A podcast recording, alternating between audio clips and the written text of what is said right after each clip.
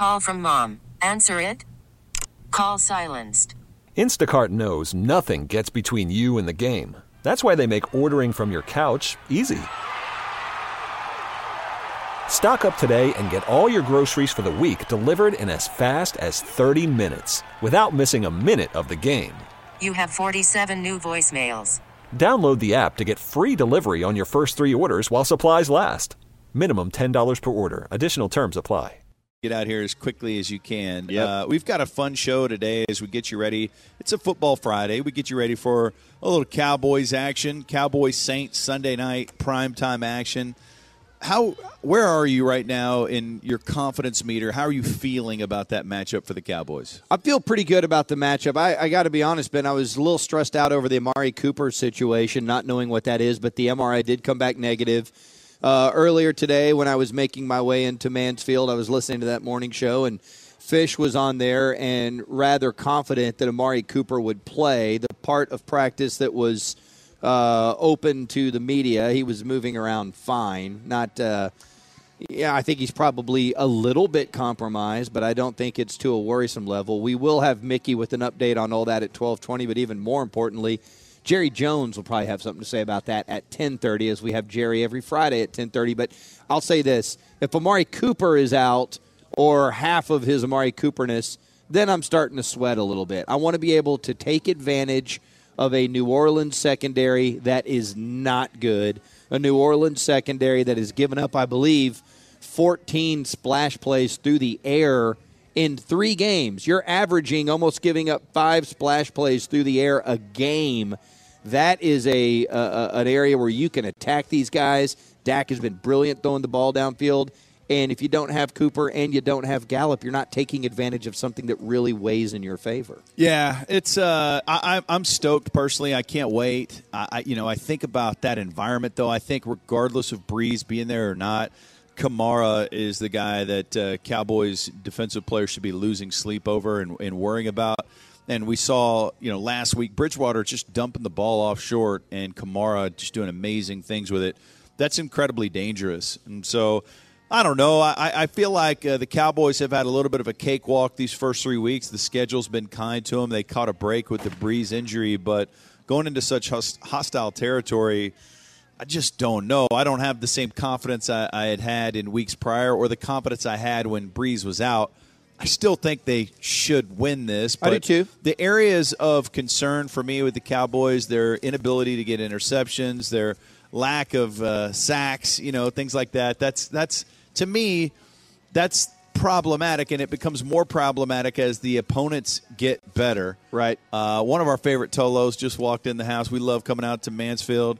Uh, so if you're if you're in the area, come by and see us. Even even if you know we still have G bag flags now, but we could run out. And even if we do, we'd love to meet you and thank you for listening. But can I throw an angle Yeah. out there right quick before we move on to last night's game? Uh, something I hadn't considered until the morning news reran a story from Louisiana.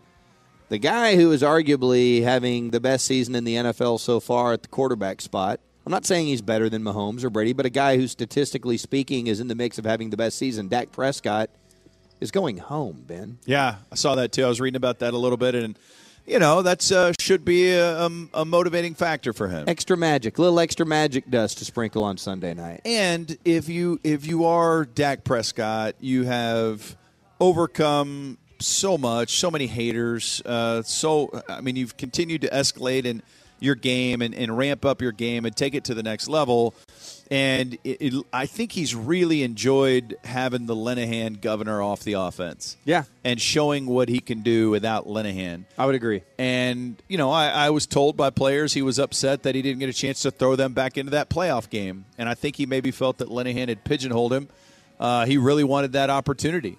And uh, so, that said, I bet he cherishes and relishes this opportunity to overcome yet another hurdle like this idea okay well your schedule's been easy and you haven't really beat anybody yet. Mm-hmm. Okay well let's go to a real hostile territory. I i bet he's embracing this challenge and especially playing in you know so close to home. I don't want this to happen, but I was driving around yesterday afternoon when I was a little more uncertain of Amari Cooper's status for Sunday, thinking, can you imagine if Dak goes in there and wins on the road without Cooper and Gallup? What that would mean, holy crap, that Yeah. would be incredible. I don't want to see it.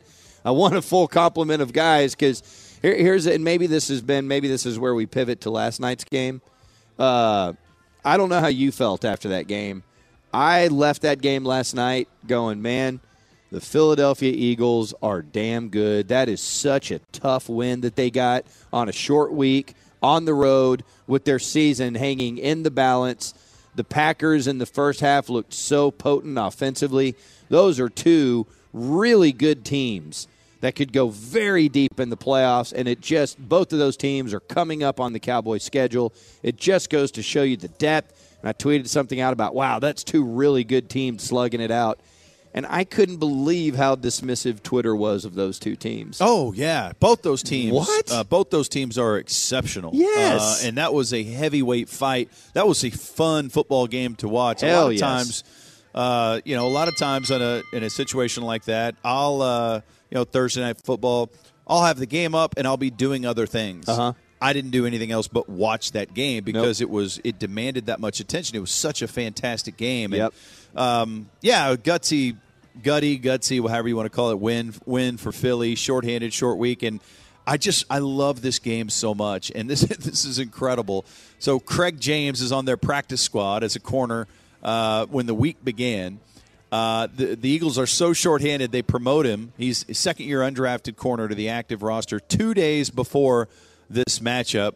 He comes into the game, uh, you know, and at the very end because of a just a just a disgusting, catastrophic uh, injury. Was that to uh, was that the Avonte Maddox one? or was Yes. okay, yeah. Where his own teammates Sendejo plowed into him because the tight end did what you're supposed to catch the ball and get your head down immediately. So so James comes into the game and 25 seconds left. Aaron Rodgers does what he's supposed to do and tries to pick on him. Now, granted, we could talk all day about why the Packers were refusing to run the ball, uh, but they were throwing the ball. They left it in the hands of their best players. They attempted to tie this game late, late in the game, but there he was. You know, Craig James just promoted up from the practice squad. He jumps the slant. You know, I, I thought it looked like interference. I thought he got there soon, and I thought, wait a second, isn't that the whole point of this new rule where you can review things? And I thought the booth would go ahead and review it, it since it's reviewable now and it's in the final closing minutes of the game. Earlier in the game, they blew an interference uh, as well, and I'm like, "What the hell is going on with this rule?" But it, it wasn't to be, and the you know the ball gets deflected, it gets picked off, and that's it. It's over. Yeah, and I think it also raises. I, they were reviewing it, they were looking at it, but they were scared to pull the trigger and say that, in their estimation, there was clear evidence that the call should be reversed or the call should be made. And uh, that's the other thing that we're learning from all this is there's stuff that we've seen. We're like, well, that's obvious, and the call is not made or the call is not reversed. So once again, obvious is a moving target in sports. It's Man. never as obvious as everyone seems to think it is. Right. And uh, I found myself watching that game thinking Aaron Rodgers is the best quarterback in football. And it gets kind of in that list of the greatest NBA players you were just talking about with Sean. There's nuance, there's shades of gray. It's it's hard to say one guy is totally better than the other. And I have full respect for what Mahomes is doing. It's just incredible. But Aaron Rodgers does things on a football field that it just looks like he has such command and is going to rip your heart out. And, and maybe it's just because uh, as a Cowboy fan, I've seen it happen to the Cowboys so many times. But Aaron Rodgers was stupid good last night 10 for 10, finished 34 for 53 for 422 yards. Two touchdowns. He did have the fumble. He got karate chopped. I thought he hurt his o- I did too, I was yeah. super worried the way he carried his hand off the field, kind of holding his arm. I, I thought that was a, a scary moment for the Packers. And then the interception.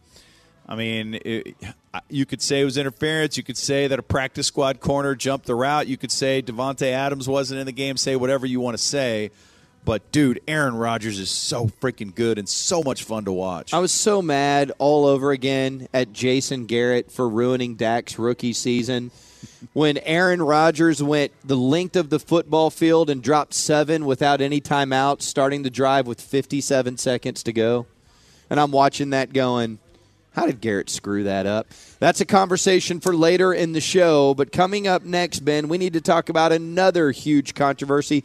I could have never guessed that in the final four days of Texas Rangers baseball, we would have an on the field controversy, but we do. We have the audio, we have the reaction. We'll get into the Mike Minor debacle controversy next on the Ben and Skin Show, 1053 The Fan. Worried about letting someone else pick out the perfect avocado for your perfect impress them on the third date guacamole? Well, good thing Instacart shoppers are as picky as you are. They find ripe avocados like it's their guac on the line. They are milk expiration date detectives. They bag eggs like the 12 precious pieces of cargo they are. So let Instacart shoppers overthink your groceries so that you can overthink what you'll wear on that third date. Download the Instacart app to get free delivery on your first three orders while supplies last. Minimum $10 per order, additional term supply. And then Odor added a home run. And there's a swing and a pop up, and that's playable on the right side of the infield.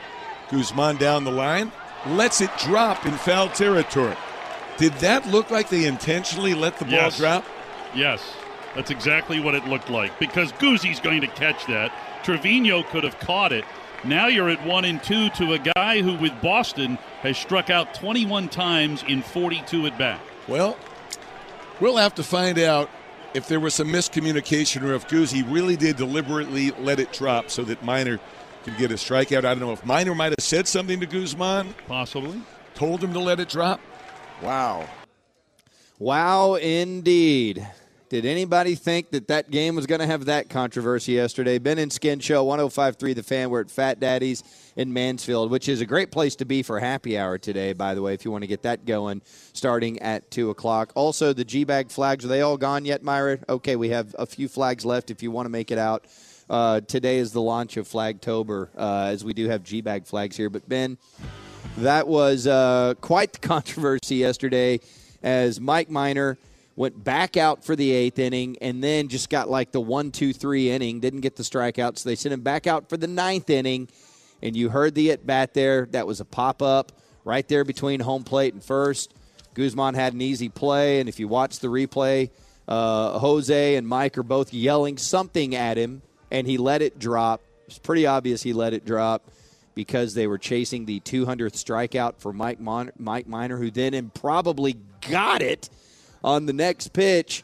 And it was a whole big giant controversy yesterday, and is really all anybody was talking about when there's great Thursday night football going on. They're talking about a meaningless game in, in September. Yeah, Guzzi, I love his quote. He says, Honestly, on that play, I was going for it. When I got close to it, I heard the whole stadium telling me to drop it.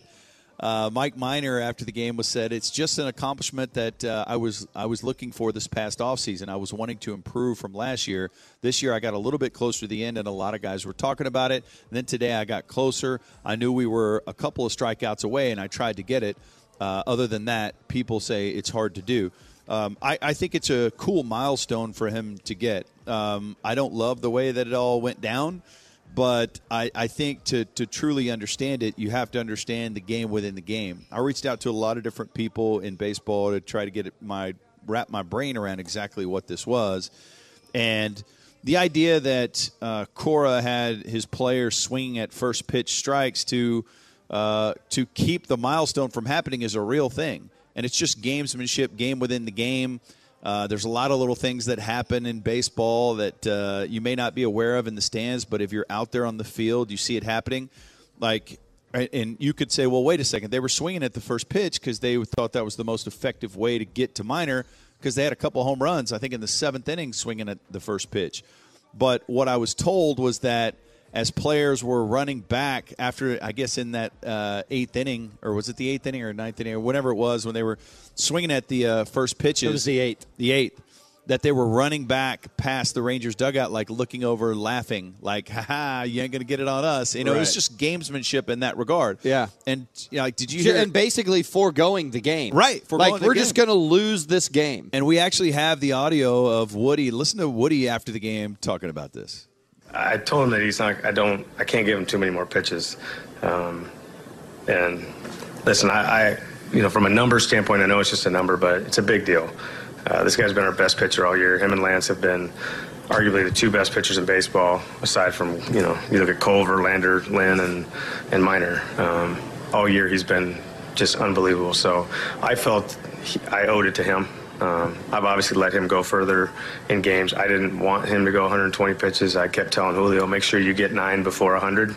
Um, he didn't hold that end of the deal. So once it got close, Um, like I said, I know it's just a number, but it's a big number, and it's you know to have two guys that, that have accomplished that, it's a, it is a big deal. And God, it's gut, wrenching as a as a manager. I, you know, I didn't love the idea that we dropped a pop up at the end, um, but on the other side of that, they swung it three pitches in a row in the eighth inning, down by two. So, if they have any beef with that, obviously, I'm pretty sure Cora did. Um, they didn't. They chose to not try to win the game as well. They were trying to keep him from striking a guy out, which worked in our favor to winning the game eventually. So, uh, I'm proud of Mike.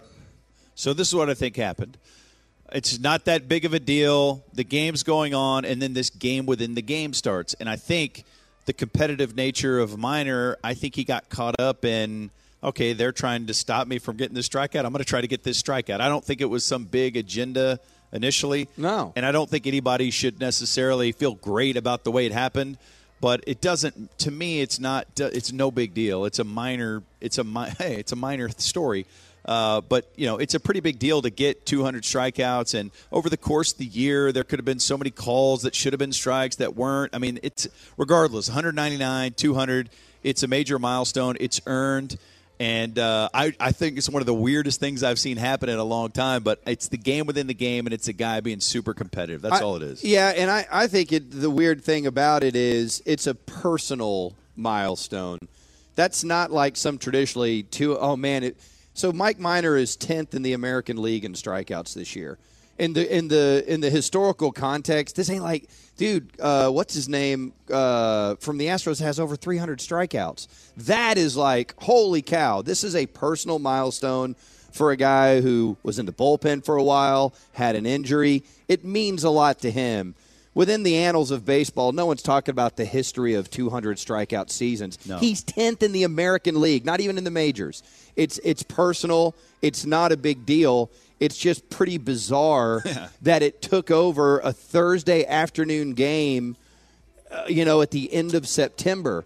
And that whole idea of, oh, yeah, you want this for your own personal benefit? We're going to stop you. Oh, you're going to stop me? Well, I'm going to overcome it. No one talks about the history of 200 strikeout seasons anywhere. I think peop- I think the Rangers are just punch drunk at this point, too. It's not that. Right, it's right. the end of the season.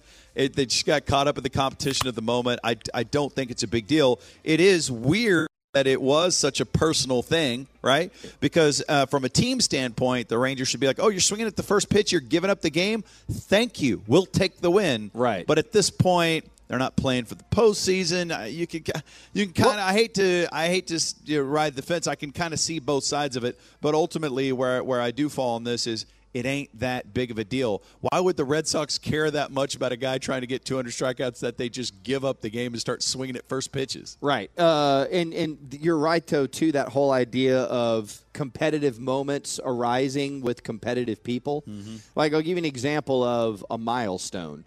Um, when Dirk topped 30,000 points, you know, and it's like Larry Nance Jr. doesn't want to be the guy, yeah. but he ended up being the guy. And when it happened to him, the next time he saw Dirk, he wanted his autograph. Right. Like that is a significant milestone. We talk about uh, Dirk's final shot where Rudy Gay's coming over to double team, and Pop's like, why are we double teaming? Like those are significant moments. This is a personal moment yep. for Minor. And when it happened in the game, dude, he went for it. We've heard this all year. Everyone will tell you he's the single most competitive person on that team. And because that is infectious, that's why Trevino would yell for Guzman to drop the ball right there. No doubt. All right, if you're competitive, you want these G bag flags. There's only three left at Fat right? Daddy's in Mansfield. Wow. So we came out here with 50. People love these things. People also love Jerry Jones. Coming up next on the Ben and Skin Show, Jerry Jones, right here on 105.3 The Fan. Anytime we have Jerry Jones on our radio station, boy, you need to be tuned in, and it's time to do that now. Again, brought to you by Ford. Ford is the best in Texas. How are you doing uh, today, Mr. Jones? Well, I'm excited about uh, uh, what we're doing this weekend. I'm excited about uh, taking this team to New Orleans.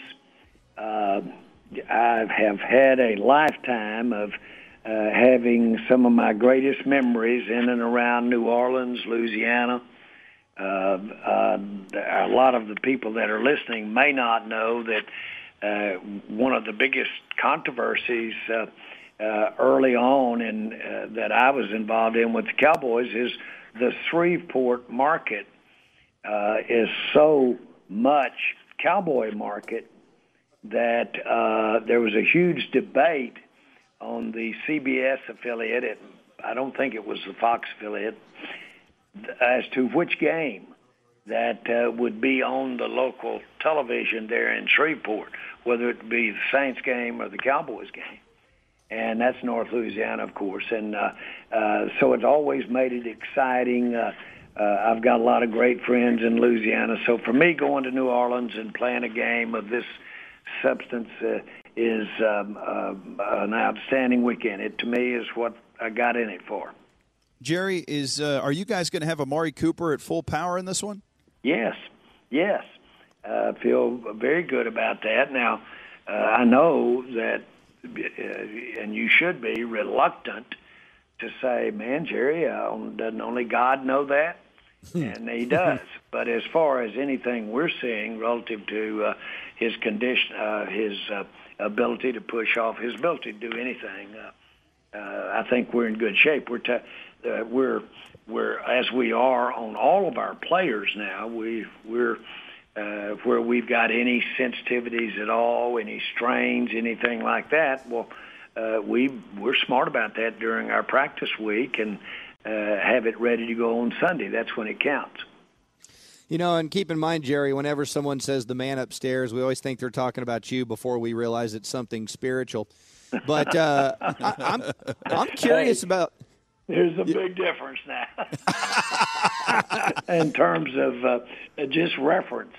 Uh, but uh, uh, I am a big believer, and so we all are. And uh, so the bottom line is uh, uh, these matters of health, uh, these matters, uh, whether it be negotiation, where are you on the negotiation, how it's going, uh, the, the only one really knows what the outcome is going to be at that point, usually, is uh, uh, a, a higher power.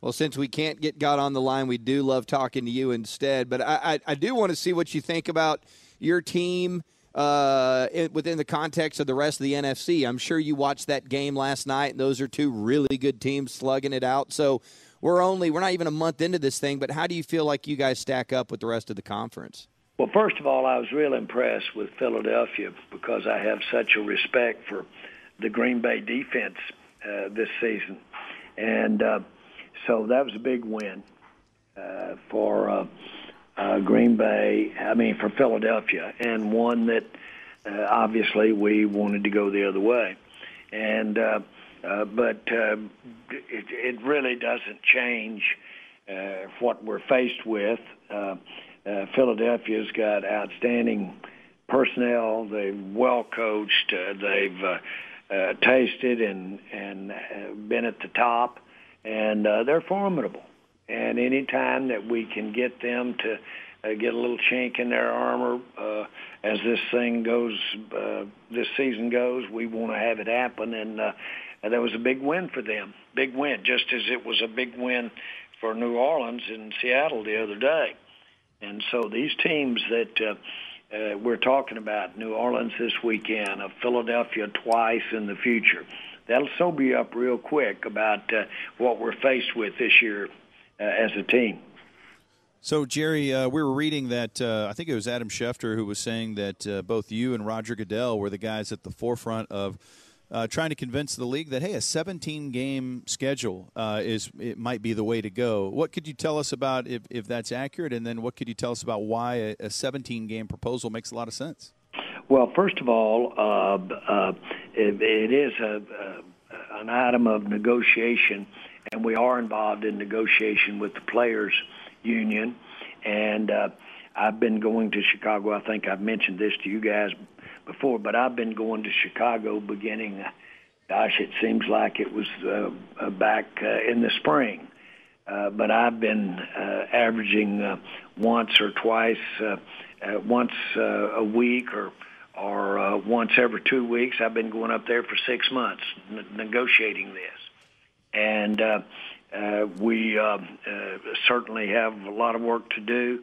But uh, uh, as a part of it, and as a part of uh, looking at the preseason, uh, uh, we're looking at it in its whole as we would, and um, I do believe that uh, one way that um, uh, makes a lot of sense today since players really are in shape year round. Uh, it makes a lot of sense to have additional regular games, maybe additional playoff game, and so uh, that's what you're reading there is in context with that. I couldn't comment on it because again, I don't have any idea where the uh, players are on this matter. I do have an idea, but I don't want to get into that. But uh, uh, it is a solution that uh, uh, I am for, and that is uh, uh, to have the additional game, and then we'll work the detail out as as we work it out. Do you think, Jerry, there's any particular part of you know you guys negotiating with the players that would be the biggest challenge or the biggest obstacle that you guys got to come to, terms on? What would be the thing that is most pressing with the new negotiations? Oh, I, I think uh, uh, safety uh, is paramount. Uh, I think that's in everybody's interest, and certainly uh, uh, does the right thing for our fans to uh, have uh, availability. I've always said ability when you think of a athlete or a football player is the first thing that comes to your mind, but availability is probably as important. Well, that's another way of looking at safety. And uh, we obviously are, are working, continue to work to keep our game more, more safe as technology allows us to do it and knowledge allows us to do it. But safety and then the economics. And at the uh, end of the day, uh, those are the things that uh, would go into making a decision about additional games, less preseason games, those kinds of things. Jerry, uh, the halftime show for the Super Bowl is announced J Lo and Shakira. Which one of those two is most likely to get you out on the dance floor? Ooh, great question. Well, I'm uh, J Lo's a personal friend, and I'm proud to say that. And uh, A Rod and uh, uh, J Lo sat with us uh, out in Los Angeles when we uh, uh, played the Rams. Actually, sat and watched the game with us, and uh, uh, I admire uh, both of them a Rod as well as J Lo, but uh, uh, we're talking about J Lo here, and uh, I, I, there's no person, period, uh, man or woman, that I admire any more than her. She is as hard of working as as I've been around, and she has done nothing but as she's evolved, gotten better and better and better. And as great an entertainer as she is, she's that much better as a person and she really is the, the complete package, the real deal. Uh, uh, you know, I, I put her. Uh, if, if, when I think of J Lo, I think of uh, uh, I think of Jay Z. Uh, Jay Z is really an outstanding, genuine person to sit down and talk to, and you feel like you've known both of them all your life. Uh, feel like they could be your brother or sister and uh, in terms of how uh, how good it feels just to uh, have conversation with them. And we're not talking about the entertainment aspect of them now. We're talking about how they are individually, and there's no wonder they've been success. And they both work like dogs. Yeah, I, I love you bringing up Jay Z on this show. We're big fans of that man and uh, what he's built. And so, you know, you dealt with him a little bit during the Dez negotiations, and now he's a bigger part of the NFL. How did that whole Jay Z thing coming together with the NFL really, really happen? And what, what is it that he's doing with you guys? Well, I, I think what needs to be uh, really pointed out is that uh, uh, he's got uh, not only is uh, he talented, but he's connected, and uh, uh, then he's got uh, a way of uh, of of being the coach of his work ethic. And uh, he's big. Uh, he said to me, I've never been late. I've always been early, but I've never been late for an appointment in my life. And uh, that's pretty good for a guy that a lot of his street, a lot of his appointments were on the street corner. no doubt. And so the point is that uh, he's got that kind of discipline, or he's got that kind of uh, uh, just what I would say uh, uh, business courtesy. And uh, that's impressive. And uh, those kinds of things. It's impressive that he thinks that it's an important part of success. And uh, just just the just the obvious, but it's the obvious. It's not the small thing, but it's the uh, uh, actual physical uh, being there, being alert, being uh, on your game, being well dressed, being ready to go. All of those things are are uh, the things that I had my mother and daddy tell me about, and and uh, had my coaches tell me about. Not just football coaches, but life coaches. Well, come to find out, you look at some of the people that have attained success, and those are still the big things to them. Well, you, you mentioned life coach. One of the reasons we love having you on the show, and we wish we could do an hour every time we had you, but we know you're a busy man, is is is getting insight into just life and your your thoughts and philosophies on things. And so I want to step away from football and ask you about taking on risk in business. When when we're younger and we don't have kiddos and we don't have mouths to feed and mortgages, it's easier to take big risks. What would you say to our listeners out there, anybody listening who's thinking of taking on business venture risks, but also has that responsibility to the family? When do you know the right is the right time to roll the dice and go for something? Well, I think that uh, if I were going to uh, expose uh, my base, my economic base, uh, to uh, uh, a element of things that are out of your control, the economy, uh, the nature of your product or service that you're trying to, the volatility of it in the marketplace. I would not do it unless I were putting all my time, that I were committing my own sweat to it. Uh, sweat will uh, let you overcome things that aren't in your control, and you can just outwork it. Uh, you can stay. La- you can stay later. You can will it. And to me, if you're going to go and expose your family to anything inordinate, make sure you didn't do it with a, well, I'm going to do this part time. You've got to be, if you will figure out a way to overcome if that's what you're getting to do when you get up and when you go to bed and think about during the night. And so um, I think that kind of, you can call it commitment. You can call it anything you want to go, but uh, uh, uh, I'm a big believer that uh, uh, the fact that you've got some exposure to your family or to the people that you uh, love the most, uh, that alone will help you overcome uh, you will you will just not uh, get off of it until you've come up with the uh, the solution. So, uh, you know, this sounds like uh, rah rah, sounds like some kind of motivational tape, but uh, uh, it, it isn't. The ones that I've seen, I've, I think I've said this on the show, but this guy had all these restaurants, had about 400 of them, 24-hour day restaurants, and he was very young. He was about 35 years old and I was asking him, where do you find all those chefs? How in the world? I didn't know that many people could cook. Hmm.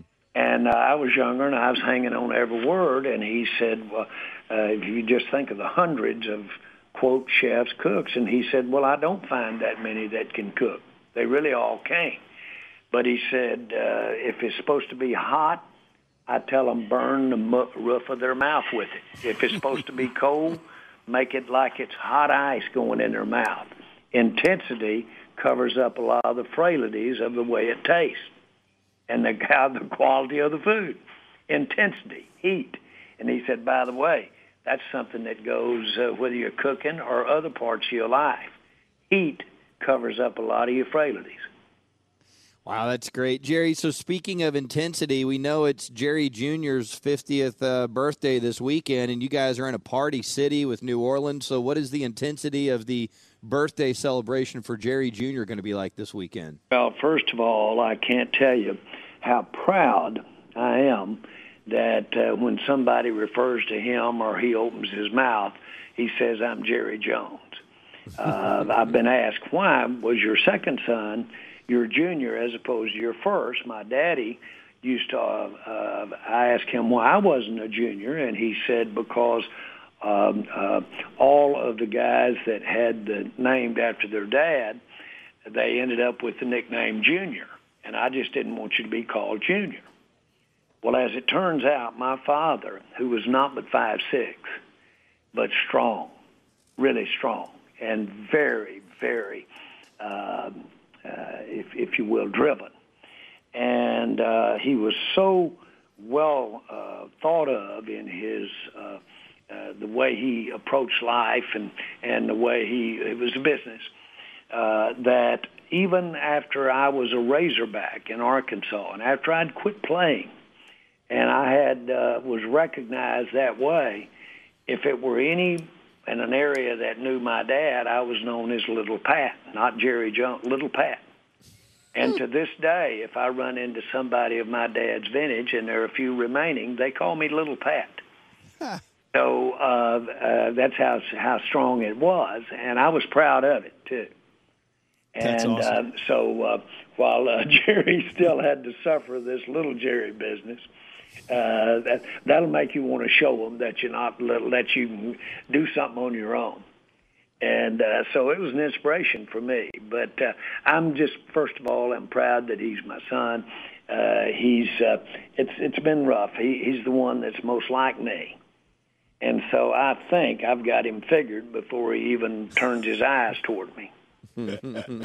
I'm telling you, you guys know how that is. Uh, have a dad that thinks that. I remember reading a father's prayer one time, and uh, I'm going to paraphrase it, but it basically said, "Don't let me be a bully, uh, because I can be, and the reason is He loves me, and will let me get away with it. So God, don't let me be a bully." And so um, uh, I do would like to say on his 50th birthday, I I uh, hope I haven't pushed you around too much. No, that's that's awesome, and uh, hey, we're we're so grateful for your time, and uh, we know that uh, your dad's looking down on you, super proud. What do you think your dad would make of all this that's going on with old Jerry Jones, little just, Pat? just grinning like the proverbial Cheshire cat. and uh, he's uh, smiling from ear to ear. He loves it. Uh, some of the stuff that uh, comes my way, he can't quit uh, uh, chuckling about it. I'm sure uh, he he was pretty uh, aggressive and controversial. I know that uh, uh, he had uh, uh, uh, two large uh, stores that were called supermarkets in the grocery business. And they had a blue law in central Arkansas, and so you couldn't open on Sunday under the blue law. The only way you could open on Sunday is if you owned a business and your religion had you uh, go, uh, being religious on Saturday. And then Sunday was not your religious holiday, so you could open that business. So my father joined the Seventh Day Adventist Church and uh, closed his doors on Saturday and opened them on Sunday, and um, uh, that got quite a lot of attention at the time. But uh, it looked like the Super Bowl out there at these stores on Sunday. of course, right in the middle of that store was a big bandstand. Now, this was the '50s, and in that on that bandstand, he'd have amateur talent shows and he had live radio broadcasts coming out of the middle of that store. And people were sitting there buying groceries and doing everything you do in a store, but right in the middle of it was a big hoedown going on and some 16-year-old singing like he was Elvis Presley. That'd be going on while you're buying your groceries. It was great. We lived above the store, and we loved, we loved it. Well, Mr. Jones, uh, we apologize to you for holding you long. Please apologize to your staff on our behalf, but we can't get enough of visiting with you. Thank you so much for taking the time today, and uh, happy birthday to Jerry Jr. You guys, good luck to you in New Orleans. Thank you, guys. Good to be on. Bye. All right, there he goes. Great Jerry Jones. I've never heard that one. I hadn't heard that I mean, one I either. knew how his dad operated the store, but I didn't know he switched religions to get a competitive advantage on uh-huh. Sunday. Uh-huh. that is the most Jones family thing I have ever heard. That was awesome. Thank you. Oh, thank that's you. Thank beautiful. you. Jerry Jones. Uh, we'll get back into uh, some of that later in the show. Our, our buddy Sterling's going to be editing that audio. We'll get back into some of the Jerry stuff we got around the NFL coming up. We'll have a Jerry post game show coming up next, live from Fat Daddy's in Mansfield.